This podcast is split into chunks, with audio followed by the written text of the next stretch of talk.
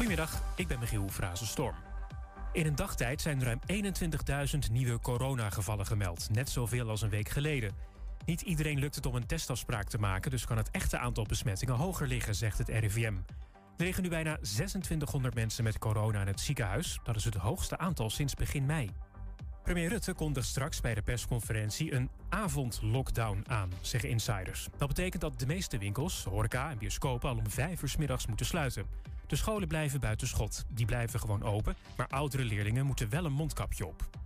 Op koopjesdag Black Friday is het rustiger en veiliger in de winkelstraten dan waar sommigen bang voor waren. Volgens winkeliers houden klanten zich goed aan het advies om niet allemaal tegelijk te gaan shoppen. Verder regent het op veel plekken, dus wachten mensen liever een dagje. En ouders van kinderen op 14 scholen uit Nijmegen hebben een brief gehad waarin ze opgeroepen worden om zondag extra goed op hun kinderen te letten. Er zou dan een demonstratie zijn en op social media staan berichten over rellen. De scholen hopen dat hun leerlingen er niet aan meedoen en stappen naar de politie als dat wel gebeurt. Het weer op steeds meer plekken regen. Er staat veel wind en het is een graad of 6. Morgen buien met soms hagel of natte sneeuw. Met 6 graden blijft het koud. En tot zover het ANP-nieuws.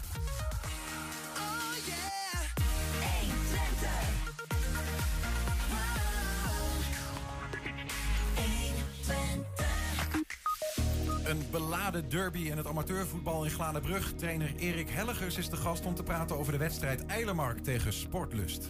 Het is eh, Black Friday vandaag, maar is het eigenlijk wel verantwoord om massaal naar de winkels te gaan om in te slaan? Kunnen we iets leren van de levenswijsheid op oude plattelandsgronden? Dat vraagt Johanna Terstegen zich af in het nieuwe tv-programma Het Plattelandologisch Instituut. En FC Twente speelt dit weekend tegen Feyenoord. Met Ron Jans kijken we vooruit naar die wedstrijd. Het is vrijdag 26 november. Dit is 1 Twente vandaag. 1 Twente. 1. 1 Twente vandaag. Het geheim van Saxion. Het zou zomaar een complot van de hogeschool kunnen zijn... dat de hoge bazen daar vakkundig onder de pet houden. En toch kan eh, Bas Klaassen ons er alles over vertellen. Hij is namelijk een van de makers van het geheim van Saxion. Een podcast over complotdenken in coronatijd. Bas, goedemiddag. Goedemiddag. Even voor de goede orde, hè. weet jij van een complot van de bazen van Saxion? Uh, ja, als het zo al zou zijn, dan zou ik er niks over mogen zeggen. Oké, dus daar ga je dan niks over vertellen. Wat complot is altijd verhuld. Ja, dat snap ik. Maar wat is het geheim van Saxion dan wel? Nou, het geheim van Saxion uh, is eigenlijk een soort slimme naam. Want alles wat je geheim noemt is automatisch spannend. En uh, een complot, want het is een podcast over complotdenken, is in principe ook altijd geheim. Mm -hmm. Dus er zit een beetje een dubbele bodem in. En in die podcast proberen we uiteindelijk ook misschien uh, wat manieren mee te geven hoe je met complotten om kan gaan. En dat is ook dan een bodem onder het geheim, zeg maar. Het is een beetje een dubbele lading. Ja, en dat, dat is het geheim van Saxion. Het heeft dus wel uh, te maken met de hogeschool op een bepaalde manier. Kun je die relatie even uitleggen? Ja, kijk, um, wij willen uiteindelijk ook een beetje proberen in die... Uh, ik, ben, ik ben journalist voor Sax Now, dus het onafhankelijk journalistieke magazine van Saxion, sinds een jaar weer in de lucht. En wij willen proberen in ieder geval om ook een beetje handvaten te geven, ook op basis van expert, experts van Saxion.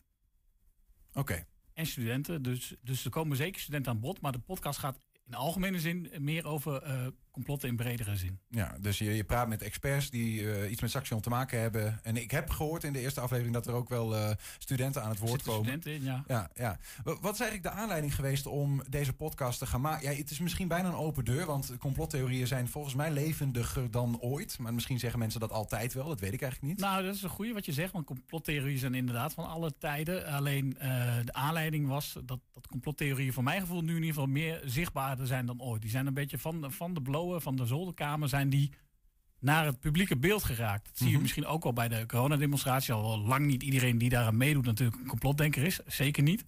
Uh, maar je ziet ze ook gewoon op straat. Ik weet dat, uh, ik kom zelf uit Deventer, bij de brug. Er stond heel lang de tekst, Rutten wist van de virus. Uh, verre voordat hij dat überhaupt had kunnen weten. Dus je ziet ze overal terug momenteel. En je ziet het ook denk ik in een deel van het coronaverzet. En het komt er natuurlijk ook uit voort dat we in een crisis zitten. Mm -hmm. Uh, uh, we zitten in een zware gezondheidscrisis. En het is nogal wat wat we over ons heen krijgen. En ja, mijn vermoeden is in ieder geval dat in crisistijden uh, complotten meer zichtbaar zijn. Daarnaast heb je nog de social media natuurlijk. Ja, nee, want dat, dat denk ik zelf inderdaad wel. Dat internet hè, en de globalisering. Wij kunnen nu makkelijk iets horen wat vanuit Zuid-Amerika komt, bij wijze van. Ja. En dat was natuurlijk honderd jaar geleden een stuk ingewikkelder.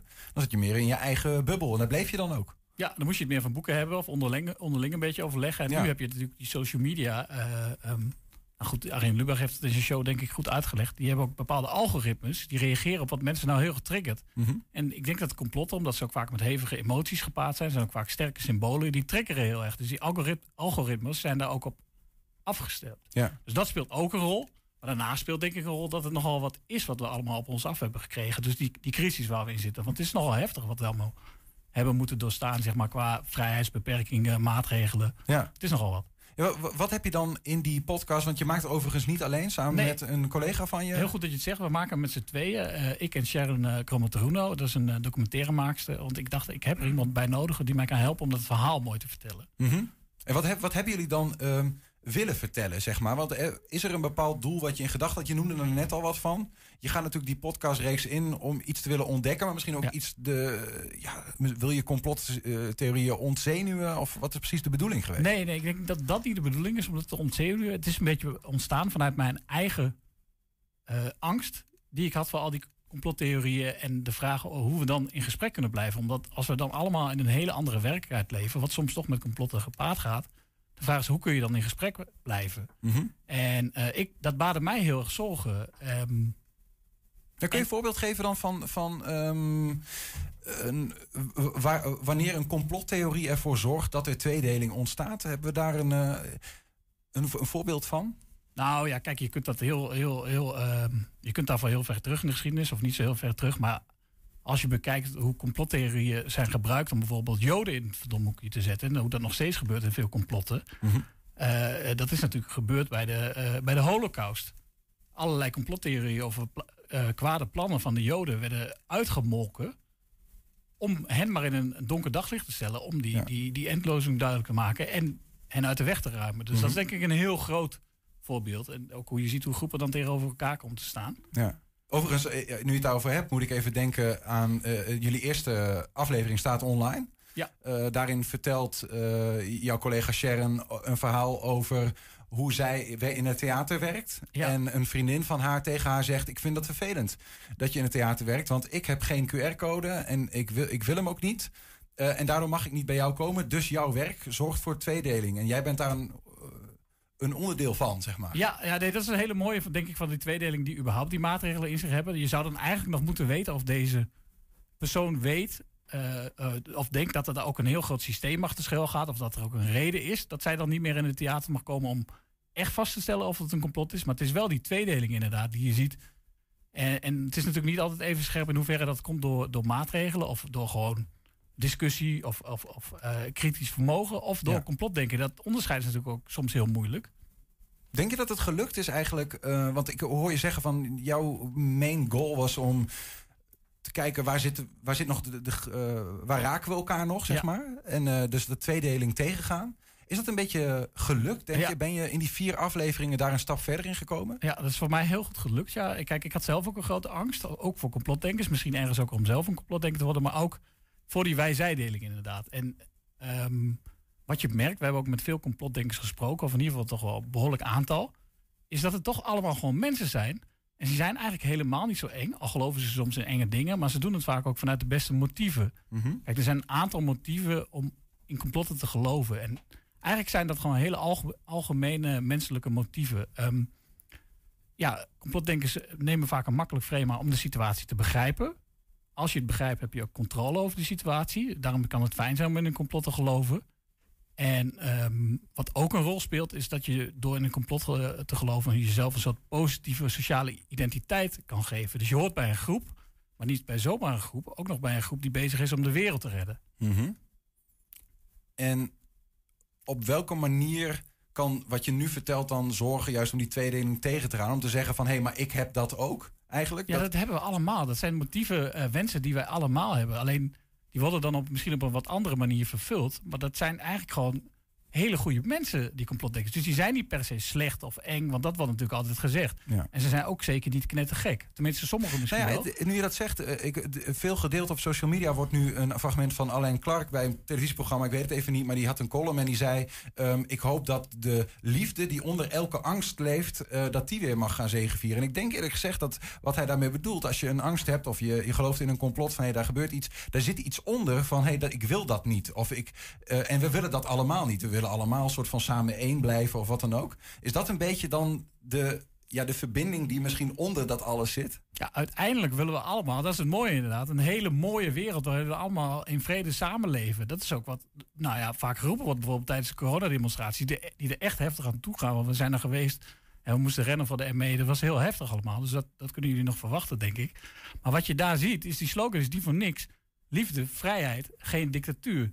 En dat is niet verzonnen of zo. Zij zijn, zien echt dat die dictatuur er misschien aankomt. En dat willen we allemaal volgens mij, liefde, vrijheid en geen dictatuur. Ja, ja. Even terug naar eh Saxion. Het heet het geheim van Saxion. Dan denk ik ook aan, aan jongeren. Ehm, ehm, is er bij jongeren iets anders aan de hand dan bij ouderen? Heb je daar, is het specifiek, heb je je met jongeren bezig gehouden? Wat zeggen zij eigenlijk? Ehm, ja, wij hebben veel jongeren gesproken. En, en nou ja, er valt niet, niet, je kunt daar niet uit opmaken of jongeren bijvoorbeeld gevoeliger zijn voor complottheorieën dan anderen. Wat je in algemene wel kunt, zin wel kunt zeggen, is dat jongeren veel informatie eh, voor het eerst horen.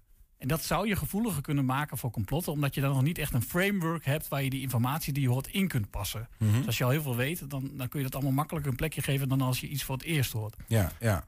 Ja, de andere kant van het verhaal is dat jongeren vaak heel erg vaardig zijn met social media. Die zijn best wel mediawijs. Veel mediawijzer dan misschien eh, eh, Ria van 50 die, die lekker op Facebook zit. Ja, ja, ja. Ja, nee, ik, kan me dat, ik vind het mooi dat je het nou Ria noemt. Ik krijg er ook meteen een beeld bij namelijk. Ehm, en die, die, die jongeren die je hebt gesproken, die, zeg, die, je hebt bijvoorbeeld onder andere ben je naar Generation Freedom ben Ja. je geweest. Dat is, Ja. zijn, is ook een groep jongeren die zich zorgen maakt. Nou, dat, zo zou ik het willen zeggen inderdaad. Want ik, kan er niet zomaar eh, complotdenkers eh, noemen, maar zij maken zich absoluut zorgen over de kant die de wereld opgaat inderdaad. Maar wat is dan precies, eh, misschien is dat wel goed om dan ook even te definiëren. Wat is eigenlijk een complot? Wat is een complotdenker en hoe verschilt dat met iemand die zich zorgen maakt? Een complot is eigenlijk. eh, complotten kunnen trouwens echt zijn en nep. hè. Er zijn ook complotten die, die, die echt zijn. Maar een complot is eigenlijk een, ehm, een groep mensen die een plan heeft wat ze proberen om te verhullen. En meestal is dat een slecht plan. Dat is een complot. En eh, een complotdenker is iemand die daarin gelooft. Eh, maar als jij eh, je zorgen maakt, ben je dus niet automatisch een complotdenker. Je bent pas een complotdenker als dat element erbij komt van dat je denkt... oh, ze willen wat verborgen houden en er zit eigenlijk een compleet ander plan Ja, achter wat ze hier nou doen. ja, ja, ja, precies, ja. Ben je die ook tegengekomen in je podcastserie? Absoluut. Ja, ja, ja zeker. eh, we zijn op Malieveld geweest. Dat was maart. Het was toen nog vrij pril. Ehm er was een coronademonstratie. Dat heette toen een kopje koffie drinken. Eh, liep totaal uit de klauwen. En wij vroegen aan een aantal mensen die ons opvallen daarvan... waarom sta je hier nou eigenlijk? En dan hoef je niet heel lang te zoeken naar een complot. Ehm, en dat kan van alles zijn. Ja, er, zijn er zijn heel veel complotten en ze komen allemaal een beetje op hetzelfde neer. Maar eh, sommige mensen vrezen dat er een socia- socialistische dictatuur gevestigd moet worden. Daar komt het in de kern op neer. Een socialistische dictatuur. Ja, Klinkt als communisme een beetje. nou ja, daar lijkt het wel op, gek genoeg. Ja, dus dat is een beetje terug dan. En ehm, zonder enig bezit, waarin we alles delen. eh, en waarin de machtigen, uiteraard, want de machtige mensen spelen vaak een rol, Mhm. nog machtiger worden. Oké. Ja, die, die ken ik, die theorie, zeg maar. Eh, en dan zou je nog weer twee dingen kunnen zeggen. Eén is een complot, dan is dat van, van, van meet af aan de bedoeling geweest. Hè? Dat er een virus de wereld in is geholpen of het Ja. virus bestaat niet. Maar je hebt ook mensen die zeggen... ja, het coronavirus is hier gekomen. Ehm, never waste a good crisis. Nu wordt het gebruikt door de globalisten... om deze agenda uit te rollen waar je het over hebt. Ja, ja, ja precies. Dan zit je een beetje in de. eh, Zit ja, je half Het gaat heel vaak over de WHO en Klaus Schwab, Ja, inderdaad. Ik denk dat je daarop doelt. En, en de Great Reset of Build Back Better, inderdaad. Ja, eh, dat wordt wel gezegd. Ja, goed, nu, kijk, ik kan dat niet zeggen of dat waar is of niet waar, want daar gaat de podcast ook niet over. Ik geloof daar zelf niet in, totaal niet. Maar ehm, wat, wat wel gebeurt, denk ik, tijdens zo'n crisis, is dat allerlei opportunisten proberen om daar gebruik van te maken. Daar heeft de complotdenker misschien wel gelijk in. Ja. Maar er is volgens mij geen bewijs dat er een groot plan is, eh, zeker niet van de WHO, om een hele nieuwe wereldorde eh, te starten. Ja. Dus, dus, dus vaak lopen dingen een beetje door elkaar. Dus gezond wantrouwen, eh, bijvoorbeeld tegen, ten opzichte van eh, ehm, de Big Pharma bijvoorbeeld, of de Big Tech, of, of überhaupt ten opzichte van de macht. Ja, dat is heel goed. Ik juich dat als journalist alleen maar toe. Ja, Ehm, dus we hebben ze misschien ook wel een beetje nodig soms. Die, eh, nou ja, de complottheorieën kunnen ook een, een, een fuel, een brandstof zijn... om in ieder geval een gezonde mate van kritiek op de gevestigde orde te houden. Nou, zij dwingen misschien soms zelf wel om heel kritisch naar de gevestigde orde te kijken, inderdaad. Maar het wordt pas eng als het heel geradicaliseerd. Je hebt ook een fragment meegenomen. Ja, Eh, dat gaat ook over een theorie? Of vertel eens, wat, wat gaan we horen? Ja, wij waren dus op het Malieveld, zoals ik vertelde. Ehm, in de eerste aflevering, zoals jij zei, hebben we het vooral over de zorgen. In de tweede aflevering gaan we een stapje verder. En dan komen we ook wat meer bij, eh, bij complotten uit. En we waren op, de, op het Malieveld en we hebben er allerlei mensen aangesproken. En uh, waren een aantal mensen die wij uh, jodensterren zagen knippen. Dat vonden wij heel heftig. En we vroegen ons ook af, waarom doe je dat nou eigenlijk? Want weet je wel wat je daarmee doet? En nou, dat is de ophef die ook vaak met complotten gepaard gaat. Dat hebben we gevraagd. En daar kwam iets uit wat ik gek genoeg best wel hoopgevend vond. En dat, daarom wil ik het eigenlijk even laten horen. En wat, uh, wat brengt u hier vandaag? nou ja, weet je, uh, met dat vaccineren wat nu allemaal is... en dat ze zeggen dat het eigenlijk niet verplicht is... maar ja, indirect ben je eigenlijk wel verplicht. En ik maak een statement van, ja, weet je, ik, ik, ik wil daar niet aan meedoen. Ik ben ongevaccineerd. En straks kom je daar als winkel in... Weet je, dat de blokker en zo is al van dat je straks gevaccineerd moet zijn. Nou ja, weet je, ik ga daar niet elke keer een, zeggen een verhaaltje. Ik wil het gewoon meteen kenbaar maken. Ik ben ongevaccineerd. En eigenlijk wil ik hier een statement van maken van... kijk eens mensen, en dat, hè, weet je, het doet wat zo'n ster. Ja, want dat wou ik nog vragen. Waarom is dat dan een jodenster? Om de mensen wakker te schudden. Eigenlijk meer om de mensen wakker te schudden van... ja, weet je, waar gaan we naartoe? We leven eigenlijk bijna gewoon in dezelfde tijd. En draagt u hem dan ook op straat bijvoorbeeld? Of alleen hier op demonstratie? Nee, nog op de demonstraties. Dus ik hoop niet dat het zo ver komt op straat. Het is nu op de demonstraties en weet je, het, ja, ik hoop niet dat het zo ver komt. Denkt u dat u straks gedwongen bent om er een op straat te dragen? Is het zo erg? Um, ja, ik, ik hoop het niet. Ik hoop het niet. Weet je, ik doe het ook niet met plezier. Ik sta hier ook niet met plezier. Weet je, het is, het is, het is gewoon... Uh, ja, het is gewoon janken. Het is gewoon, uh, weet je, s morgens wakker worden en dan denk je van, er is ook helemaal niks aan de hand. Wat is er nou weer? En dan kom je, boem, oh ja. Weet je, je kan daar niet naartoe, je kan daar niet naartoe. Kinderen kunnen dat niet, kunnen kinderen dat niet. Weet je, worden depressief, zelfmoorden. Uh, horeca is allemaal dicht, uh, alles gaat op zijn kop. Ja, het is gewoon diep triest. Het is echt diep triest. Welke boodschap van hoop klinkt hieruit? Nou ja, wat je net niet hoorde was wat ze hierna zei. Ik heb ze ook met tranen in de ogen uh, zitten knippen. En ze zei daarna ook nog... ik heb het niet alleen voor mezelf gedaan...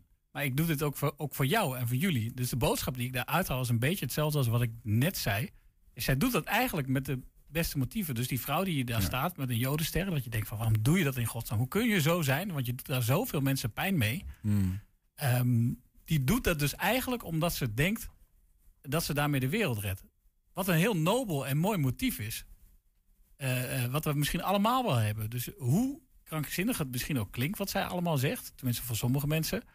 Uh, ze doet dat dus vanuit de beste bedoelingen. Ja, nou, dat is ja. toch wel mooi dat we allemaal de beste bedoelingen hebben. Zeker. En tegelijkertijd denk ik dan, Bas, um, als wij debatten zien in de Tweede Kamer, in de ja. plenaire zaal, en, en dit soort dingen komen aan de orde, dan wordt daar vaak, ook in de media, keihard op geslagen. Ja. Uh, van dit, dit, mag je niet vergelijken, uh, dit mag je niet benoemen. Helpt dat dan in, die, in het tegengaan van die tweedeling, zeg maar? Nou, dat is natuurlijk een hele ingewikkelde. Um, je, het kan zo zijn dat politieke partijen daar gebruik van maken. Die weten dat bepaalde uh, acties, zoals het dragen van jodensterren, uh, holocaustvergelijkingen, dat die ophef veroorzaken. En daar mm -hmm. hebben ze, spinnen ze misschien wel garen bij. Ja. Moet je dan zeggen, doen we dat niet meer? Die discussie, daar zijn we als journalistiek denk ik nog niet helemaal uit. Maar wat belangrijker is, is dat je niet alleen maar op die ophef gaat zitten. En toevallig heb ik hier gisteren met een echte expert over gesproken. Een, uh, iemand die gepromoveerd is complotdenker. Maar dat je vooral gaat kijken naar wat zit daaronder. Uh, waarom raakt dat mensen? Waarom houdt dat mensen bezig? Waarom mm -hmm. uh, trekt dit mensen aan? Waarom haal je hier aanhangers mee binnen? Ja. Dan, dan ga je er soort van vanuit dat complot ehm, theorieën er zullen blijven. En dat je moet kijken van hoe kunnen we ze. Ja, hoe kunnen we naar die, naar die gemeenschappelijke factor zoeken om, het, om ze niet te ontzenuwen, maar nou ja, misschien toch een beetje wel.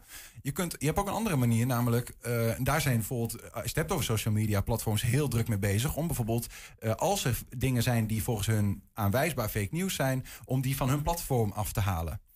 Um, dat is weer een andere tak, daar heb je het ook over gehad in je, in je podcast. Ja, heel kort even. Ik, ik kan daar wel iets over op, op aanvullen. Want ja. inderdaad, uh, uh, ja, die big tech zijn natuurlijk baas in eigen huis. Dus die mogen ook bepalen wat de regels zijn. En als zij dan vaststellen dat iets niet waar is, volgens hen, en daar zit denk ik ook het moeilijke punt, dan kunnen ze dat eraf halen. Een probleem daarvan echt is, en dat zit niet zo in de podcast, is dat die big tech natuurlijk niet democratisch eh, eh, geregeerd worden.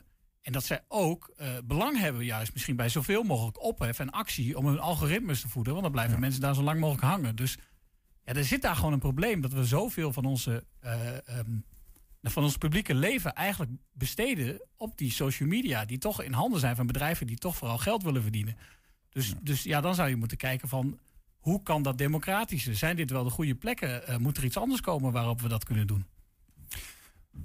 We, we moeten afsluiten. Het is super interessant om heel tijd over te spreken. Gelukkig hebben we die podcastserie. Er komen er nog, eh, er komen er nog drie bij. eh, drie bij. Er is er al één online. We hadden het er al even over. Waarin jullie nou ja, vooral praten met mensen die zich zorgen maken. Ook jongeren die zich zorgen maken. Ja. Eh, wat gaan we nog zien in de komende drie weken? Nou, wat je, wat je, Horen. wat je nog gaat horen is, is, is dat wij in de komende aflevering dat we wat verder het complot ingaan en kijken van wie gelooft er nou wel in complotten en wie gelooft er niet in complotten. Of niet, wie gelooft er meer in en wie minder. Want iedereen gelooft wel in een complot, hoor ik vaak van wetenschappers. Eh, we gaan het hebben over de gevaren. Daar gaan we in de derde aflevering in inzoomen. Dat wordt uiteraard ook wel best wel spannend, denk ik. En in de vierde aflevering gaan we dan kijken, nou, hoe komen we dan weer bij elkaar? Zijn de gevaren heftig?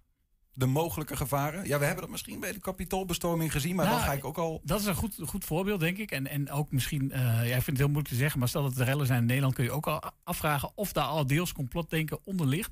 Maar eh, de- omdat het zo heftig is allemaal en, en dat mensen er echt in geloven, biedt het misschien wel een goede bron voor radicalisering.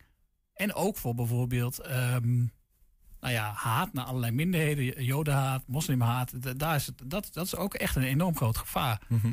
Ja. Eh, desondanks, ja, ik probeer toch met een hoopgevende boodschap eruit eh, eh, te gaan. Is het mooie dat, dat, dat het dus ook gewoon allemaal mensen zijn. Die hetzelfde willen als wij. Dus dat wij zij, wat we vaak zien, dat is er niet helemaal. En dat wordt duidelijk als we de podcastserie luisteren. Nou, dat hoop ik wel, ja. De podcast eh, Het Geheim van Saxion is te vinden in alle podcast-apps. Bas Klaassen, dankjewel.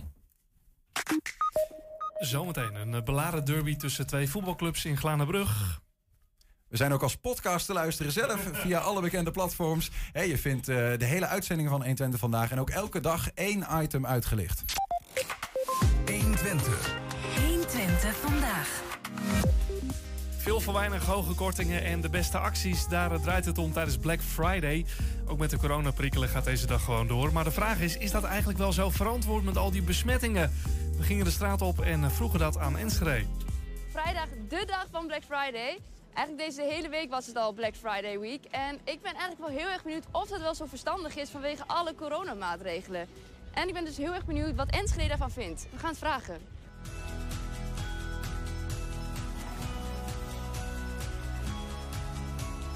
Mag Black Friday wel doorgaan met de huidige coronamaatregelen? Eh, eigenlijk niet. Eigenlijk niet. Maar goed, ik sta hier ook uit noodzaak, maar eigenlijk niet. Uit noodzaak. Vind ik. Ja, uit noodzaak. Ik vind de ene kant niet, nee. Nee, waarom Nee. niet? Drukt er allemaal om je heen. En ze houden geen anderhalve meter afstand, dus eh, ja. Het is niet verstandig eigenlijk. Nee, is niet verstandig. Ja, waarom niet? Alleen door de ongevaccineerden. En, eh, hun, ik denk voor hem mag dat niet, door, niet doorgaan. Ja, voor de gevaccineerden wel. Oh, sorry. Eh, Black Friday, dat is het vandaag. Ja. Maar mag het eigenlijk wel doorgaan met de huidige coronamaatregelen? Ja, nou, ik vind eigenlijk niet, nee. Want het wordt weer een grote massa. Ik ben niet zo kapot van. Maar u bent hier wel in de stad. Ik ben wel in de stad, maar ik pas wel op. En ik doe ook niet aan Black Friday. Ik heb kleine dingetjes gekocht. Ik vind het wel gewoon oké. Bijvoorbeeld ja, aanbiedingen heb je dan, kan je van profiteren. Maar met de huidige coronamaatregelen, wat, hoe, hoe kijk je daar tegenaan? Ehm ja, nu zijn de winkels nog niet gesloten, maar ze gaan wel sluiten. Maar je kan nog steeds altijd online shoppen en daar heb je ook altijd eh, Black Friday aan. Ja, nog eventjes genieten gewoon, weet je, voor de laatste dag. En dan gaan de winkels gewoon sluiten. Maar zo erg zou ik het ook niet vinden. Want gezondheid is, gezondheid is ook belangrijk. Dus ja. Nou, ik vind niet, ik vind het gewoon onzin. Kopen kunt het hele jaar. En die korting kunnen ze, sorry, die korting kunnen ze ook wel anders in gaan delen. Doe dan per week gewoon die dag een korting of die dag een korting. Ik vind het gewoon, eh, Ja, ik, we wachten eigenlijk vanavond even af. Hè. Nu zijn we nog blij dat het kan. Maar eh, ik denk dat vanavond wel veel gaat veranderen. Ja, denk ik. Het is Ja. heel verstandig, dat beseffen wij ons ook wel. Daarom zijn we vanmorgen om 9 uur al vertrokken. Maar ja, u bent hier wel. We zijn er wel, ja, we zijn er klopt. wel, ja, heel klopt. tegenstrijdig. Ja. Maar het is niet om de Black Friday. Dit was gewoon de dag dat we allebei vrij hadden. En laatst zeiden we van, oh shit, maar dat is toch Black Friday. Ja, toen dacht, twijfelde we eerst nog, maar eh, ja. We hebben het wel gedaan. ja. Ja. Nog wel. We zijn bijna klaar, dus Ja. eh, dan gaan we naar huis. Niet drukken, man. Hallo. Hallo, hallo. Wat vind jij eigenlijk van eh, deze maatregelen en Black Friday? Mag dat wel? Nee? Toch niet? Wij wonen in Nederland en niet in Duitsland. En helemaal niet in Amerika. Ik ben persoonlijk heel erg tegen 24-uurs-economie. En alles wordt alleen maar op persoonlijke. Wil je graag weten hoe oud ik ben? 76. Dus dan weet je dat. Ja. Maar dat is mijn mening. Ja. Is het druk hier in de stad? Vind je dat dat mag? nou, hij, vindt- hij weet het niet zo goed, denk ik. Nou, top. Dankjewel voor je antwoord. Lekker, man. 120. 120 vandaag. Een beladen derby zou het worden bij het amateurvoetbal morgen. Het Glanenbrugse Eilermark tegen Sportlust Glanenbrug. Beide uit hetzelfde dorp dus, maar er is meer dat voor lading zorgt in het duel. Bijna de gehele selectie van Sportlust stapte vorig jaar over naar de zondagafdeling van Eilermark. Om op een hoger niveau te kunnen spelen. Een gewaagde zet zou je zeggen, die voor de nodige rumoer zorgde in het dorp. De enige die niet meeging was de trainer, Erik Helligers. Hij bleef Sportlust trouw en zou dus morgen op moeten nemen tegen een aantal spelers die hij eh, jarenlang trainde. En hij is bij ons. Erik, welkom. Goedenavond, eh, middag. Goedemiddag. Ja, het is donker, Ja, maar ja, nog, nog net middag. Ja, ja. Even om dat helder te krijgen. Die derby stond vanmorgen gepland, maar gaat niet door. Nee, de derby is eh, afgelast vanwege corona bij uh, Elemark. Ah, bij de tegenstander. Bij de tegenstander. Is dat een zwak excuus om jullie niet onder ogen te hoeven zien? Ah, tuurlijk. Ja, dan weet je nooit wat er aan de hand is. Maar het is gewoon heel jammer. Ja. Maar wat nog in het vat zit, dat verzuurt niet, hè? Dus er komt nog wel een wedstrijd. Oké, maar eh, nu even naar, naar het hele, hele verhaal. Want het, het is een heel opmerkelijke situatie. Eh, eh, hoe is dit zo gekomen? Wat bedoel je? Nou, dat, dat het grootste deel van de spelers ineens overloopt naar een andere club. Nou, het heeft te maken met dat jongens al twee, drie jaar vierde klasse spelen. En toch allemaal een goed niveau hebben. En die kregen dus een, ja, een tip om allemaal over te gaan naar, naar Elemark. Nou, als er eentje begint te lopen, nou, dan gaat de rest gaat, gaat zo mee. Dus we hebben er nog drie overgehouden. Drie jonge jongens, die, eh, die zitten er nog. En eh, de rest is allemaal eh, vertrokken. Ja, want even, ik begreep, maar dan moet je me corrigeren als dat niet klopt, Erik. Dat eh Sportlust Glanenbrug ehm, is op een bepaald moment in de afgelopen jaren heel erg gaan groeien in kwaliteit. Dus die, die speelde op de zaterdag. Ehm, en, nee, sorry, speelde op de zondag. En die, en die, die groeide, groeide, groeide. Die groeide in, in, in klasses. En op een gegeven moment werd eh, Sportlust van een zondag naar de zaterdag gezet. Maar toen zei de KNVB, jullie spelen nu heel hoog. Maar op de zaterdag moet je opnieuw beginnen. Dus dan krijg je allemaal hele goede spelers... die op, in een lagere klasse opnieuw moeten beginnen. Nou, dat was op zich prima, maar toen kwam corona. Het konden ze de hele tijd niet spelen. En toen dachten ze, ja, maar nou eh, moet ik toch iets... En toen zijn ze overgestapt opnieuw naar de zondagcompetitie bij Eilermark. Dat is ongeveer wat er gebeurd is, toch? Dat, dat is wat er gebeurd is, ja. Waarom ben je dan zelf niet meegegaan? Eh, omdat eh, dat ik bij had getekend. Ik had niet verwacht dat dit zou gebeuren. Dus eh, twee maanden nadat ik bij had getekend, is dit gebeurd. En op een gegeven moment dan, ja, dan blijf je mooi bij de club. En dan ga je van de eigen jongens ga je, ga je gewoon wat, wat maken. Het is maar amateurvoetbal, hè. Dus wij hebben nu ook de boel staan. We hebben allemaal jonge jongens erin, allemaal uit de eigen jeugd. voor de club is dit misschien wel het, het allerbeste. Maar we hebben allemaal eigen jongens van, eh, uit de jeugd... die allemaal eh, in het eerste elftal zitten. Mhm. Het is amateurvoetbal, zeg je. Ehm, maar ik weet dat bijvoorbeeld mijn broer speelde bij Emos ooit tegen Sportlust. En die zei, ja, en dat was nog toen ze een lage klasse speelden... maar wel heel veel goede spelers hadden... omdat die volgens hem betaald werden. Ze zullen misschien wel eens een onkostenvergoeding eh, hebben uitgedeeld of zo. Maar het is niet eh, duizenden euro's of zo. Dat, eh, dat denk ik niet. Nee, toch niet? Het is niet zo dat bij Sportlust en Eilermark... dat het amateurclubs zijn die steeds beter worden... omdat er allemaal geldschieters achter zitten. Nee, dat zou ik niet weten. Nee. Hoe leeft dat eigenlijk, die, die, die, die derby? Want eh, je zegt al, hè, wat in het vat zit, dat eh, verzuurt niet. Ehm, is dat ook echt een beetje een soort van de Bij- gedachte bij- van... het bij ons- moet Bij gebeuren? ons deze week, eh, of al wekenlang gaat het erover. Dus de jongens die zijn nu ook zwaar teleurgesteld. Want iedereen heeft zich erop verheugd om, om te voetballen tegen Elemark. Mhm. Eh, de jongens onderling zijn... eh, die kennen elkaar allemaal. Dus eh dat had een hartstikke mooie wedstrijd kunnen worden. Overigens zouden ze dan niet tegen hun eigen oud-teamgenoten spelen, toch? Of tegen, Ja, ze- want die twee- zijn naar de twee zondag jongens, gegaan. twee jongens, die, de, de keeper en, en Dylan Drost, die, die hebben vorig jaar bij ons gespeeld. Ja. En die, die waren anders tegengekomen. Ja, Ja. Kenneth Cooper, die heb ik ook lang getraind, die speelt er ook in. Dus die was ik ook maar weer tegengekomen. En de rest zijn allemaal jongens die ook van elders komen... of wat langer al in, eh, in de zondag hebben gezeten en naar de zaterdag zijn gegaan. Mhm. Heel veel jongens die ooit bij Sportlust hebben gespeeld, die spelen daar ook. Dus toen al die jongens van de zondag naar de zaterdag gingen bij, eh, bij Sportlust... Ja, er waren een beetje de eigen jongens van Sportlust. eh, die kregen dus geen kans meer.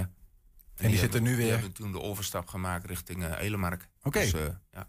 Dus er is nogal wat verloop tussen die Ja, er twee clubs. verloop geweest. Ja. Ja, ja. Zou je ook kunnen zeggen dat dat juist eh, verbindend werkt? Zo van ja, we kennen allemaal een beetje sportlust en we kennen allebei allemaal een beetje Eilenmark. Of heb je echt wel twee kampen? Nee, volgens mij is, eh, is dat niet echt. Ja, dus voor de tijd is dat Dat is altijd... niet spannend voor het verhaal. Hè? Dan moet je zeggen, ja, ja, we maken elkaar kapot. Is het, is het waar trouwens dat jij zelf ooit, ooit ook trainer geweest bent bij die andere club? Ik heb eh Elemark eh, vijf jaar getraind. Ja. En ik heb Glanenbrug heb ik twee jaar getraind. Ja. Dus eh, ik ben, eh, ben een aantal jaren in Glanenbrug. Al met al bijna tien jaar dus. Maar hebben ze bij Eilenmark niet, Erik, en ik, misschien eh, laat je daarin ook niet achter van je tong zien, dat weet ik niet hoor. Maar hebben ze daar ook niet het idee, ze hebben onze spelers gejat? Nee, dat denk ik echt niet. Nee. Dat niet. Die jongens die... Bij Sportlust bedoel ik nee, dan, nee. sorry. Nee, ja, dat, voetbal gaat zo. Er komen spelers en, en die gaan weer. Zo, zoals mensen komen, zo gaan ze ook vaak. En eh ja, best er is eigen jeugd eh, opleiden. Ja. En, en als ze goed zijn, die gaan ook weer. Dus eh, dat, is- dat is vooral... eh, Dat deze- hoort er ook de- een beetje bij. In deze kant is dat heel erg. Als je richting Deurning en eh UDWSlo gaat, dan gebeurt dat niet. Ja, ja, ja. Wat is het mooie van, eh, van Sportlust? Ja, Sportlust eh, is, een, eh, is een warme club. En, eh, een rustige club, veel rust in de, in de club. Dus eh, jammer genoeg is er niet, niet zoveel jeugd meer. Maar dat, dat trekt allemaal weer aan. En eh, ja, Lijkt het op Eilenmark of zijn er ook echt wel nou, significante toch, verschillen? eh, is, Eilenmark is een heel stuk anders. Ja. ja, waarin verschilt, eh, verschillen die clubs? Eilenmark, zoals ik Eilenmark mee heb gemaakt, is ook een hele mooie, warme club. Er is veel beleving eromheen, veel feesten, veel... ja, er gebeuren altijd dingetjes ja, waar, nergens, waar nergens anders gebeurt. Dus eh, dat was altijd wel een mooie tijd. Ja, daar kunnen we niks over zeggen waarschijnlijk, over die feestjes. Ja, er is genoeg over te zeggen. Oké. Ja, natuurlijk wel. Natuurlijk wel. Ja, ja. Hoe zou dat er eigenlijk morgen... Ja, we moeten toch een beetje met onze verbeelding doen. Ja. Eh, want het gaat niet door. In ieder geval morgen niet.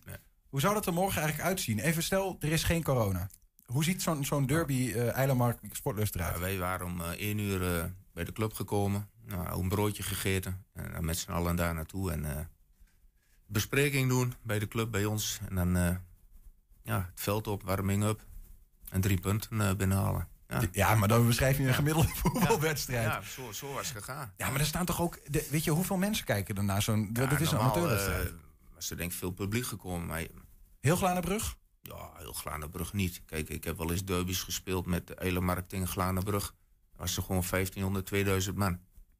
Ah, ik weet niet, eh, maar er mag niemand komen kijken. Nee, Je mag niet aan de lijn staan. Ja, en je mag allemaal wel in de kantine zitten. Dus eh, het is allemaal heel raar. Ja, ja, ja. Nou ja dat zijn inderdaad eh, wat Ja. regels waar je soms wat bij je oren, achter je oren kunt krabben. Maar is het dan is het een beetje gemoedelijk dan in, in, bij het publiek? van, oh, we zijn allemaal Glanenbruggers of is het zo van, wij zijn Eilenmark en jullie zijn Nee, sportlust? Het is, is absoluut niet. Het is gewoon, oh, het rijden is maar. Op een of andere rit en, zijn het allemaal vrienden. 100%. Hoe, hoe gaat het met de voorbereiding van dit soort wedstrijden? Want ik bedoel, eh, ik, ik zit net even gewoon te kijken in, de, in het overzicht, in de stand. Uh. Eilenmark staat op de vierde plek op dit moment, Sportlust op plek acht. Ehm, ja, hoe, hoe bereid je je voor? Ga je ook kijken bij de tegenstander? Ga je daar wedstrijden Nou, bijwonen? Ik, ik weet of? meestal alles van de tegenstander. Ik, eh, ik ken die jongens wel. Ik weet wel wie waar moet spelen en wie waar je overheen moet lopen en wie niet zo snel is. Dus eh daar puzzelen wij altijd wel een beetje neer. Waardoor je ja, toch de overwinning binnenhaalt. Jij, jij zegt drie punten zijn in de pocket eigenlijk. Ja, dat niet, maar ik denk wel dat we eh, een hele grote kans maken. Ja, ik heb wel vertrouwen in mijn team. Is er al een, een, nieuwe, een nieuwe datum bekend eigenlijk voor eh, de wedstrijd? Nee, nog niet. Nee. En dat is maar hopen dat je, dat je nog trainer bent trouwens. Als het uiteindelijk gevo eh, gevoetbald gaat worden. Want ik begrijp ook dat je zelf hebt gezegd, dat is geen geheim, eh, dat je eigenlijk wel naar een zondagclub weer toe wil. Maar ik heb, eh, ik heb ik, daar heb ik niet zo gezegd. Ik heb gewoon gezegd eigenlijk, eh, het zondagvoetbal past misschien iets beter bij mij, omdat ik ook eh, voor mezelf werk. En ik heb vaak op zaterdag heb ik nog wat klussen. En eh, mijn zoon die speelt op dit moment eh, in Hardenberg. Nou, dat is ook wel leuk om, om je eigen zoon te kunnen zien voetballen. En misschien is hij volgend jaar wel ergens anders. Dat hij volgend jaar op zondag speelt. En dan is zaterdag voor mij wel mooi. Dus je weet nooit in voetbal wat er gebeurt. Nee, precies. Ja. Ja, Maar goed, eh, dikke kans dat het gewoon, eh, als het allemaal weer, weer een beetje rustig is, dat die wedstrijd ingehaald kan worden. Ja. Misschien wel een kerstcadeautje dan. Ja, maar ik denk dat hij na eh, de laatste wedstrijd, Aramea thuis, dat er dan nog één wedstrijd is. En dat ze hem er dan in eh, inplannen, dat denk ik. Of door de week s s'avonds, maar dat zou niet zo mooi zijn voor, voor de club en voor de, de toeschouwers. En wie weet gaat er nog heel wat anders gebeuren vanavond. Ik heb een donkerbruin voorgevoel. hè. Ja, dat is ook maar weer afwachten. Het is een onzekere tijd. Maar eh, eh, hopen dat hij in ieder geval eh, dit seizoen nog eh, kan gaan plaatsvinden. De derby van Glanenbrug. Ja, en dan nog twee keer, hè. Ze komen ook nog bij ons. Ja, dus, precies. Uit en thuis, ja. Ook Ja. nog, ja, ja. Erik Helgers, dankjewel voor een stukje inzicht in eh, deze mooie strijd in het Glanenbrugse. Helemaal goed, dankjewel. In de zaak Ardes draait het om een eh, langslepend conflict tussen een Enschedeze ondernemer en de gemeente. De zaak is komende maandag onderwerp van debat in de gemeenteraad. Verslaggever Ernst Bergboer die maakte een constructie en straks praten we met hem. 120. 120 vandaag. Er wordt al eh, decennia over gepraat, dus dat was best een eh, historisch moment gistermiddag. Toen werd een symbolisch begin gemaakt aan de herinrichting van het Hengeloze Marktplein. De komende anderhalf jaar is de binnenstad een bouwput, maar daarna moet er een groen doeplein verschijnen. Waar het winkelende en ontspanningszoekende publiek eh, zich thuis voelt. Ja, wethouder Bas van Wakeren die onthulde bij de aftrap van de werkzaamheden het eerste deel van de toekomstige kortenstalen pergola die het plein zal gaan omsluiten. Eh, vandaag eh, de opening van zeg maar, de, de eerste stap voor de verbouwing van het nieuwe marktplein in Hengelo. Eh, daar ben ik heel erg trots op. Ik vind het fantastisch dat we samen met onze inwoners tot dit plan gekomen zijn. Achter mij staat een, het Cortenso stalen frame. En dat frame is nu maar één. Maar dat wordt om het hele plein straks komt de Cortenso staal als een soort van ring om het plein. Toch een beetje omdat Hengelo vanuit vroeger uit een metaalstad is geweest. Met de grote metaalindustrie. Is het een beetje ja, een link naar het verleden zeg maar. Bent u blij met de keuze van uw inwoners? Van de, nou ja, wat het uiteindelijk geworden is? Ik ben heel blij, want heel veel zaken die wij graag willen zijn nu in het plan. Er wordt een doeplein, het wordt een groenplein. Er komen mogelijkheden voor eh, kleine optredens. eh, culturele evenementen komen er. Er komt een rooftopbar waar je boven kunt zitten zodat je uitzicht hebt op het plein. Dus ik denk echt dat dit een plein is eh, van en voor de Hengeloers. Dus ik ben heel blij met dit nieuwe plan. Wat we heel graag bij dit project wilden, is dat er van onderop door de bevolking van Hengelo samen naar een plan gekeken werd en een plan gecreëerd werd waar iedereen blij van werd. En dat is een combinatie van een hele hoop dingen geworden waar alle inwoners van Hengelo aan mee hebben kunnen werken. En dit is het resultaat geworden. Het is fantastisch.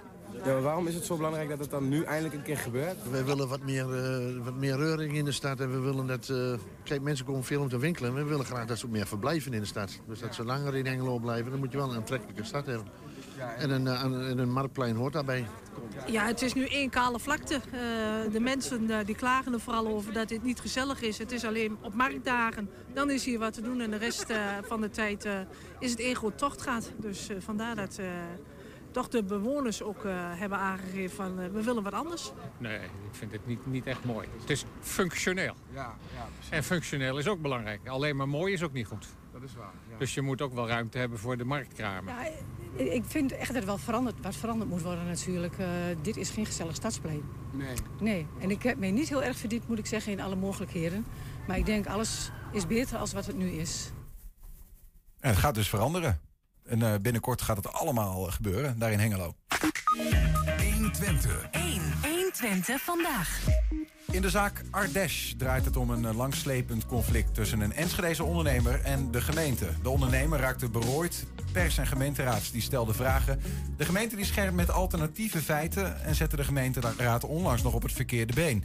Maandag is er een debat in diezelfde gemeenteraad. Collega Ernst Bergboer, die de zaak onderzocht en er regelmatig verslag van doet, die maakte een volledige constructie gebaseerd op alle feiten die nou ja, tot vandaag boven water zijn gekomen. En we praten met hem eh, via de Zoom. Ernst, goedemiddag man. Hoi. Hey man. Daar zit hij hoor, in zijn kamer. Ernst, ehm, waarom deze reconstructie zo vlak voor dat eh, debat van maandag? Nou, het is niet per se vlak voor het debat. Dat is een toevallige samenloop. Maar ik had al heel lang. Weet je, dit is zo'n dossier waar je dan elke keer artikelen over schrijft. Maar ik heb nog nooit het integrale verhaal verteld. Eh, en er is inmiddels zoveel informatie dat ik dacht, lijkt me wel goed om het hele verhaal, alles wat ik nu weet, Eh, gewoon echt gebaseerd op, op, de, op de feiten, zou ik maar even zeggen, om het hele verhaal eens een keer op te schrijven. En dat heb ik gedaan. Eh, en dat is inderdaad, eh, eh, ja, dat valt nu samen met een, met een ingelast interpellatiedebat, noemen ze dat dan, in de gemeenteraad aanstaande maandag. Ja, dat helpt misschien die raadsleden vervolgens ook wel weer om echt even een goed beeld te krijgen van in ieder geval jouw lezing van de zaak, toch? Nou ja, dat klopt, maar het helpt mezelf ook. Weet je, d- d- d- ja, er spelen zoveel dingen mee, er is zoveel gebeurd. Dit begon eind 2016, kan je zeggen, tot, tot en met de huidige dag.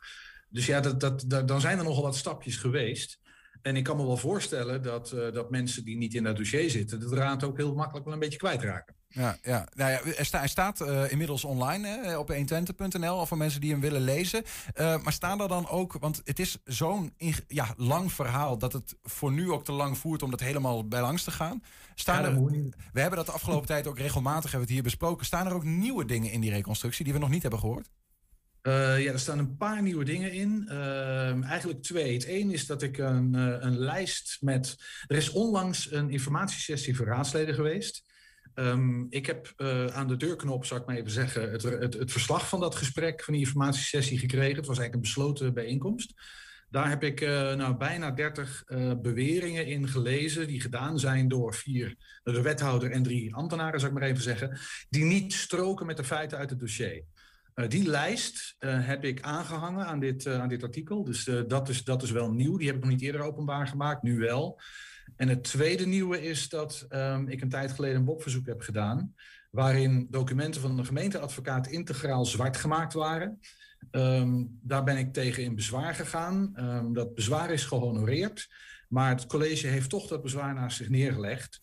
Uh, met andere woorden, ik krijg niet de informatie waar ik om gevraagd heb. En die vind ik dat ik die wel moet hebben om te kunnen controleren wat er gebeurd is.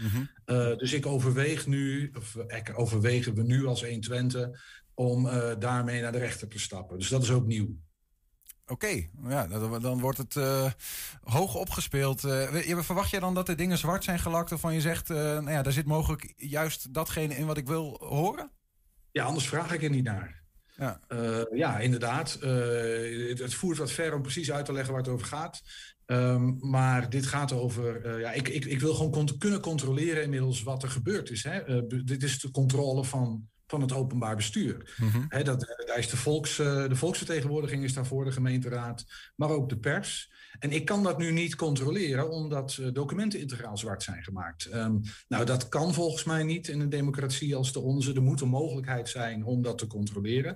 Maar die mogelijkheid is er nu niet. Um, ja, dus ik overweeg toch uh, een, beroep, en ik wil dat kunnen controleren. Nou ja, goed, maar we, we weten natuurlijk ook dat er uh, regels zijn. Hè, aan, als je die informatie opvraagt, dat de gemeente recht heeft om sommige dingen zwart te lakken. Het gaat om meningen van, van ambtenaren bijvoorbeeld, of wat dan ook.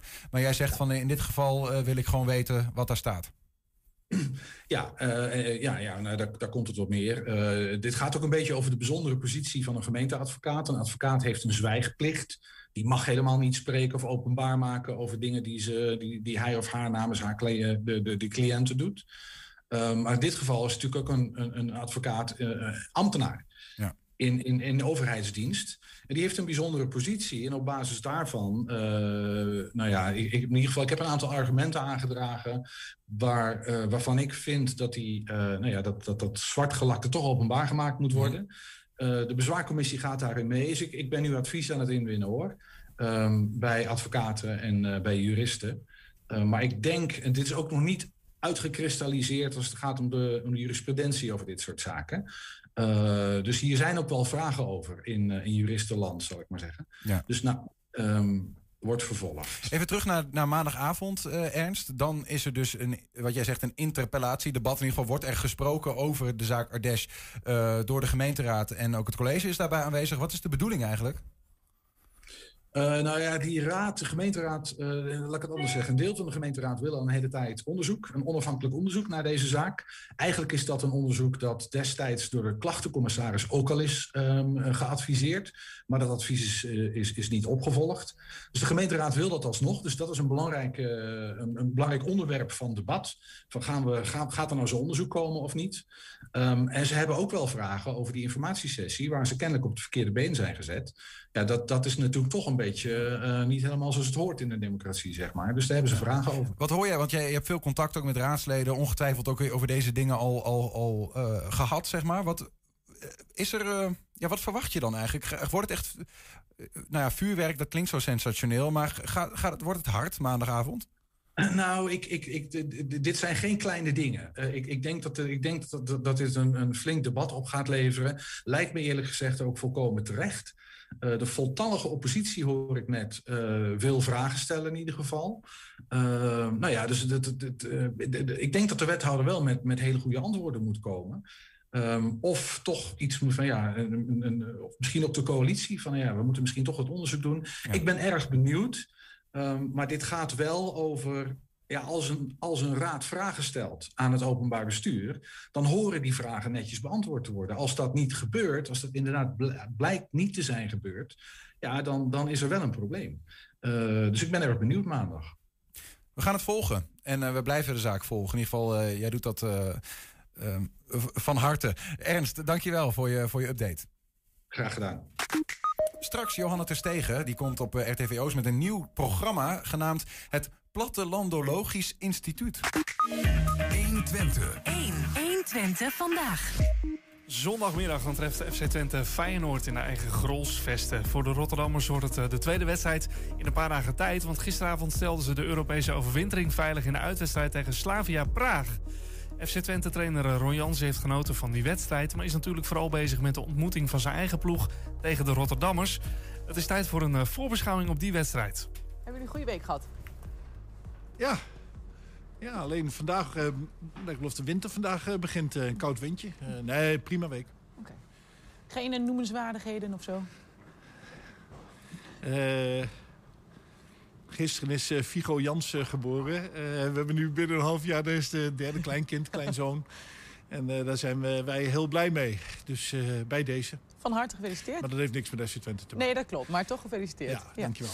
Ehm, ja, dan treffen jullie een, eh, een ploeg die natuurlijk... eh, ja, iedereen heeft het gisteren kunnen zien. Eh, jouw kennende, heb jij die wedstrijd eh, gekeken? Ja. Nou, vertel, wat vond je ervan? Ja, genoten. Enorm tempo. Beide ploegen die heel hoog eh, druk zetten en speelden om eh, te winnen en andere fouten te laten maken. Daardoor best veel zeg maar, eh, omschakelmomenten. maar ik vond het heel boeiend om naar, eh, naar te kijken. Toch een wat onwennige keeper. die, die wat onrust veroorzaakt en een, een fout maakt in de tweede helft. Maar veerkrachtig Feyenoord. Eh, met tien man. Eh, ze hebben hard moeten werken. Eh, eens kijken of dat invloed heeft eh, zondag. Maar eh, ja, die Dessus, dat is het goudhaantje op het moment. Hè? Ja, de- kijk jij dan ook een beetje zo naar die wedstrijd? Van, eh, van nou, ze moeten er veel energie in leggen. En, en, en al een beetje of dat dan door gaat spelen of zo? Nou ja, een beetje. Maar je kijkt meer van... eh, ja, maar dat weten we eigenlijk al wel. Eh, want we hebben ze natuurlijk al vaker bekeken en van de week besproken. Eh, hoe zetten ze druk? Eh, hoe bouwen ze op? Ja, wie zijn de, de individuele uitblinkers? Waar moet je op letten? Waar zijn sterke punten? En ja, we hebben er ook wel wat mindere punten ontdekt. Ja. Wat zijn de punten waar ze misschien wat meer kwetsbaar zijn, wat jou betreft? Ehm, ja, gisteren als ze onder druk werden gezet... maakten we ze wel wat, wat foutjes. Ehm, en je ziet wel als ze, als ze achter staan... Dat, eh, ja, dan, dan is de het snelheid in het centrum is, eh, is ook wel iets waar je iets mee kunt doen. eh. Nou ja, dat druk zetten, dat eh, vinden jullie niet vervelend, toch, om te doen? Nee, dat, eh, maar dat is andersom is dat precies zo. En ja, dat, dat is wel mooi. Dat, eh, ja, Feyenoord speelt echt totaal anders dan, dan, dan vorig jaar. Met heel veel druk naar voren, heel veel energie. En en ja, vorig jaar waren de resultaten uh, omgeven onder advocaat ook fantastisch. Maar het is wel echt uh, heel anders. En dat vind ik wel een, een, een compliment uh, naar, naar Arne Slot toe. Want ja, om zomaar iets om te draaien heb je ook resultaten nodig. En ja, ze zijn door in Europa. Ze staan qua verliespunten bovenaan. Eh, dus kom maar op eh, zondag. Ja, vind je dat wat dat betreft ook knap dat hij dat dan in nou, toch relatief korte tijd zo heeft weten neer te zetten? Ja, met, met- ik weet ook wel hoe het werkt. Eh, dat, dat is ook heel knap. Maar dat doet Arne Slot niet alleen. Eh, veel nieuwe spelers die zijn gekomen, die doen het gewoon uitstekend. Er staat een team die de manier van voetballen omarmt. En je ziet ook dat ze er heel veel plezier in, in hebben. Eh, maar ze zullen ook wel eens een keer tegen de landbaan lopen. En dat, dat is dan ook al een paar keer gebeurd. Bijvoorbeeld in uitwedstrijden in de competitie. Nou ja, dat willen wij graag ook wel. eh, dat vinden we een goed idee om dat ook te doen. Ja, nog niet zoveel inderdaad. Eh, ze zijn eh, volgens mij twee keer of zo maar, of niet, dit jaar? Utrecht, Vitesse staat me bij. Ja. Maar ja, Er zullen nog wel een paar bij komen. misschien, ja. Ik hoop, nee, maar jij hoopt natuurlijk zondag. Ja. Nou ja, daar hebben we Ja. zelf ook invloed op. Dus, hebt natuurlijk inderdaad verder geen invloed op wat er bij de tegenstander gebeurt. En jij zegt ook wel vaak van ja, daar moeten we helemaal niet naar kijken. Moeten we dan zelf kijken. Maar jij noemt net al even, ja, zo'n keeper die dan misschien ook wat onwennig nog is. Ehm, dat maakt natuurlijk wel veel uit. Of hij wel of niet keept. Of, of zeg jij juist van nee, helemaal niet. ja, ik, ik weet niet of Bijlo eh, met corona of die zondag er weer bij is. Eh, daar kun je best een groot vraagteken bij, eh, bij zetten. Ehm, ehm, ja, wij, wij kunnen er verder niks eh, aan doen. Maar als eh, Bijlo niet zou keepen ja, op voorhand... ehm, dan, dan zeggen wij van, nou, dat is wel een voordeel voor ons. Maar ik denk dat die keeper beter is dan dat hij gisteren was. Oké. Verder nog vraagtekens aan jullie kant? Buiten de We langdurige? moeten met Misitjan morgen even kijken. Die heeft nu eh, de hele week eh, nog apart getraind. Vandaag eh, zeg maar de helft van de training met de groep mee. Ehm, kijken of hij morgen helemaal mee kan en dat hij dan bij de wedstrijdselectie zit. Of dat we nog een weekje moeten wachten. Dat is echt nog even een vraagteken. Ja. ja. Ehm, ben je verder van plan om nog iets te gaan veranderen of verrassingen door te voeren? Ehm, het, ehm, het staat nooit stil, dus, er kan zomaar eh, weer ergens een eh, verrassingje of een verrassingje, eh, een wijziging eh, in zitten. Maar het grootste gedeelte van, van de ploeg, ja, het zal, zal hetzelfde zijn als vorige week. Oké. Beetje tussen de regels doorlezend, het grootste gedeelte. Lijkt erop alsof je misschien iets gaat, anders gaat doen. Dus het zou zomaar kunnen. Ja, je gaat het niet loslaten, maar... Nee, maar ja, het spel hebben we, Nee, ik, elke nee, dat week. weet ik ook. eh, Maar het is meer dat ik dat een beetje dan proef en denk... volgens mij kunnen we iets verwachten morgen, eh, zondag. Maar, Ja, er, is, ja, er staan er gewoon weer al van. Nou, dan gaan we het doen. 120. 120 vandaag. De problemen van de moderne samenleving worden steeds complexer... en het lijkt alsof we verder en verder van elkaar afkomen te staan. Daarom vraagt het televisieprogramma van RTV Oost... het Plattelandologisch Instituut zich af... kunnen we iets leren van de levenswijsheid op de oude plattelandsgronden? Kun jij in één zin zeggen wat voor jou het noberschap inhoudt? Ja, elkaar in droefheid en in blijdschap elkaar helpen. In droefheid en blijdschap elkaar helpen. Ja. Als je in de put zit, dan wil, wil je graag... Ik wil mijn frustratie kwijt en ben ik naar Tolweg gegaan. Heb ik sta janken vooraan bij jou optreden. Daar heb ik zoveel frustratie van me afgegooid. Op een, een of andere manier. En toen eh, ging ik weer eh, crescendo naar boven. Fijn om te horen. Ja, ja. Bericht van Gerdy Oude Nijhuis. Op de hoek van de Twikkele Blokweg ligt ter hoogte van nummer 36 een hondendrol. Bericht van Jos Beltman. Te laat, ben er al ingetrapt. Bericht van Herman Rakelaar. Meldingen van hondenpoep gelieven niet in deze app. Dat krijg je natuurlijk ook nog, hè? Ja, Als we het zo horen, kregen er alleen maar meer problemen bij op het platteland. Aan de telefoon is de presentatrice van het Plattelandologisch Instituut, Johanna Terstegen. Goedemiddag.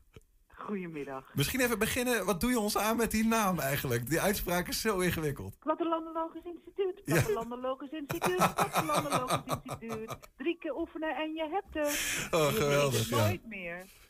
Even, is het zo, want als je dit zo hoort, ja, op het platteland worden de, de problemen wel ehm, kleiner, maar misschien wel wat meer dan.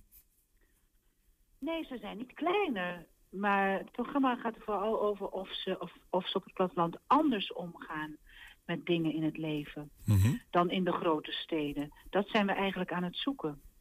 En Of dat zo is. En dat hebben we besproken. En, eh, nou ja, en dan eh, gaat het erom of, of je iets van elkaar zou kunnen leren. De grote stad van het platteland en, en de platteland misschien van de grote stad. Maar het gaat er vooral over van hoe ga je om met de dingen die je tegenkomt in het leven. En dat is op het platteland anders dan in de grote stad. Wat is, En wat is, wat is de doen- kern dan? Heb je, heb je, heb je Nou, daar al wat iets over doen- uitgevonden? ja, wat, we, ja wat, we, wat we doen, wat we hebben gedaan, is mensen verhalen laten vertellen. En eh, eh, allerlei, allerlei soorten mensen zou ik zeggen. Maar ja, dat hoort het al. Benny Joling hoorde je even. Gerrit Lammers, eh, agrariër. En een huisarts is erbij, een vrouwelijk huisarts. En ehm, er is wel een, meer rust en meer tijd. En deze keer ging het over het thema noberschap. En het noberschap kenmerkt zich door dat mensen naar elkaar omkijken. Nou, dat is iets wat, ja, wat een, een mooi gegeven is. En dat wil niet zeggen dat dat in de grote stad niet gebeurt, maar misschien op een andere manier.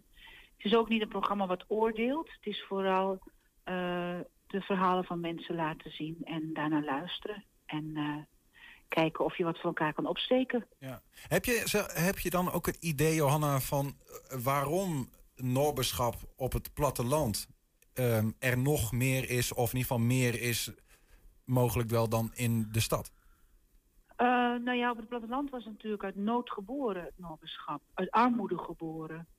Dus v- eh, zoals in mijn tijd, ik ben in 1961 geboren, in Notter, tussen Rijsselwier en Nijverdal. En dan was het noberschap eh, was daar heel sterk aanwezig. Het is nog steeds daar hoor.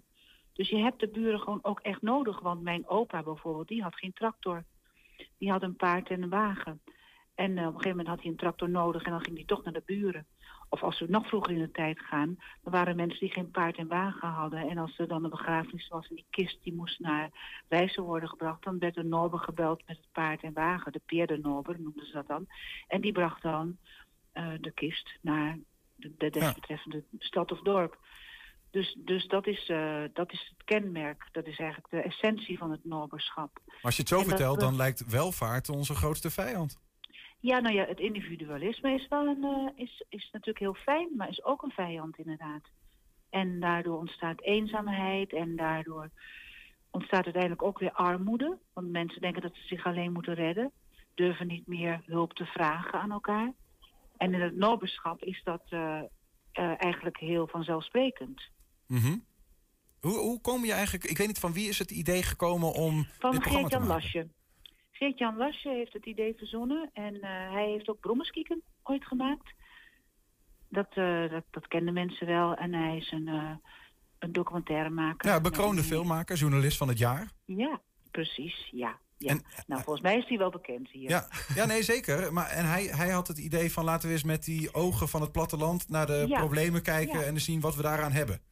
Ja, en ook omdat hij, hij zegt ook, eh, ik heb er zo genoeg van, nou spreek ik, als, als het niet goed is, Geert-Jan, moet je me corrigeren, al- ook wel kan dat nu niet. Maar hij zei, eh, we, we, we kennen nou al die talkshows wel, we weten wel, we zien altijd dezelfde gezichten op de televisie en het gaat vaak, heel erg vaak over de grote steden en vanuit het westen gekeken naar. En hij zei, ik wil wel eens de gewone mensen horen praten. Ik wil, ik wil weten hoe die denken over het leven en hoe ze omgaan met het leven. Dus eh, kijk, het is een, eh, een eh, pilot. Ja, het is een eerste aflevering. En het is ook een opdracht van de provincie Overijssel, heb ik, heb ik begrepen. Samen met RTV Oost. En eh, dit is de eerste aflevering. Nou, ik ben heel benieuwd hoe mensen morgen reageren. Ja, En Nathalie Baartman zit er eh, ook in. Dat is... eh, we zagen er.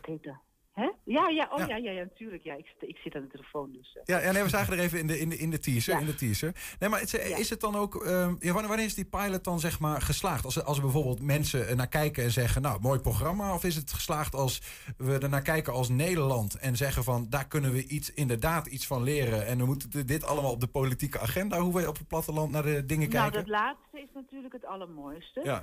Want dan zouden we door kunnen gaan en andere thema's bespreken. Eh, nou, noem maar iets van een burn-out. Weet je, hoe, hoe, werkt dat? Bij mensen die op het platteland wonen en hoe gaan ze daarmee om? Of eh, eh, mantelzorg. Er zijn zoveel CO2-uitstoot. Er zijn zoveel boeren, hoe zeg je dat? Opstanden, rellen. Hoe gaan wij daar hier mee om en hoe gaan we daar in de stad mee om? Ik noem maar wat. Er zijn Mhm. zoveel thema's te verzinnen. Seksualiteit, ik noem maar wat. Komen die ook allemaal, zeg maar, of komen dat soort thema's voorbij als de pilot eh, doorgang vindt? Ja, als, als het doorgaat. Ja, nee, dan denk ik, dan moeten we gaan kiezen wat we gaan doen. ja, ja. ja. Maar laten we maar eerst eh, morgen afwachten. Ik ben heel erg benieuwd. heel erg benieuwd naar de reacties. Het was ontzettend leuk om aan mee te werken. Voor mij is het natuurlijk de eerste keer dat ik zoiets doe. Dus ik was ook heel verbaasd dat ze me vroegen. En, eh, en ik dacht, ja hoor, ik spring in het diepe. We gaan het gewoon proberen. En we hadden een geweldige crew. Ik bedoel, het waren allemaal super professionele mensen. Ik, En ik zat me af te vragen, Johanna, trouwens. Eh, Heb jij zelf nog wat geleerd hiervan? Want ik bedoel, je, je bent natuurlijk zelf wel een beetje gewend aan het hele naberschap en zo. Eh, Ja. Komen er nog dingen uit waarvan je denkt, oh, dat had ik niet verwacht? Of dat, dat, dat is nieuw voor mij? Eh, nou, wat ik wel heel mooi vond, is dat ook Freek, dat is een eh, man van 91, dat hij zegt dat we er wel iets van kunnen leren. Dat we ervoor moeten zorgen dat het omkijken naar elkaar en voor elkaar zijn, dat we daar dat moeten koesteren. En eh, dat er eigenlijk het individualisme eh, is doorgeschoten. Ja, kan je wel zeggen, dat wist je toch al wel. Maar als je dat mensen hoort zeggen die, die daarmee leven, dan is dat fijn om naar te luisteren. Ja, en dat is dan de- ook de eerste stap naar eventuele... Want ik, ik vraag me dan ook meteen af, ja, hoe doen we dat dan? Hè? Want soms is het leven zo snel en ingewikkeld dat het lastig is. Dat individualisme gewoon gebeurt, zeg maar. Ja, nou ja, het is ook een vraag aan, aan, aan de politiek of ze, daar, of ze dat belangrijk vinden. Ja, Snap je ja, hoe de ja. samenleving eruit ziet? Maar dat is een hele andere, weer een hele volgende stap. Maar daar is het uiteindelijk toch ook wel voor gemaakt. Dat, eh, dat ze kijken en zeggen van oké, nou zo doen ze dat daar. Kunnen we daar iets van leren? Ehm, ik heb drie generaties die nog bij elkaar wonen. Dat kan soms heel benauwend zijn, maar, maar er zitten ook heel veel mooie kanten aan. Dat de, de snap je, drie generaties op één boerderij, noem maar wat. De, dat mensen niet alleen komen te staan, dat oude en jonge mensen met elkaar blijven omgaan. Eh, ja, dat zijn allemaal hele, hele bijzondere vormen. Juist, ja. En dat is eh, heel erg gemoderniseerd natuurlijk in, eh, voor deze tijd. Dat is ook heel erg goed.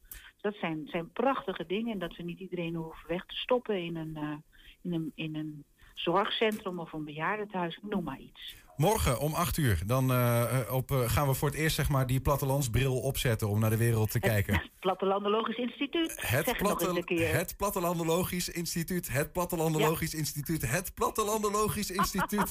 Morgen om 8 uur s'avonds op eh, RTV Oost. Presentatrice Johanna hoor. Terstegen, dankjewel.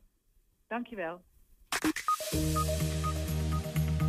En dit was 120 vandaag. Voor vandaag terugkijken kan via 120.nl. Vanavond om 8 uur en 10 uur wordt het nog herhaald op tv. Ik wens je een bijzonder goed weekend. En maandag is Niels er weer. Yes! 120 Weet wat er speelt in Twente. Met nu het nieuws van 4 uur. Goedemiddag, ik ben Michiel Frazenstorm. In een dagtijd zijn ruim 21.000 nieuwe coronagevallen gemeld. Net zoveel als een week geleden. Niet iedereen lukt het om een testafspraak te maken... dus kan het echte aantal besmettingen hoger liggen, zegt het RIVM. Er liggen nu bijna 2600 mensen met corona in het ziekenhuis. Dat is het hoogste aantal sinds begin mei. Premier Rutte kondigt straks bij de persconferentie een avondlockdown aan, zeggen insiders. Dat betekent dat de meeste winkels, horeca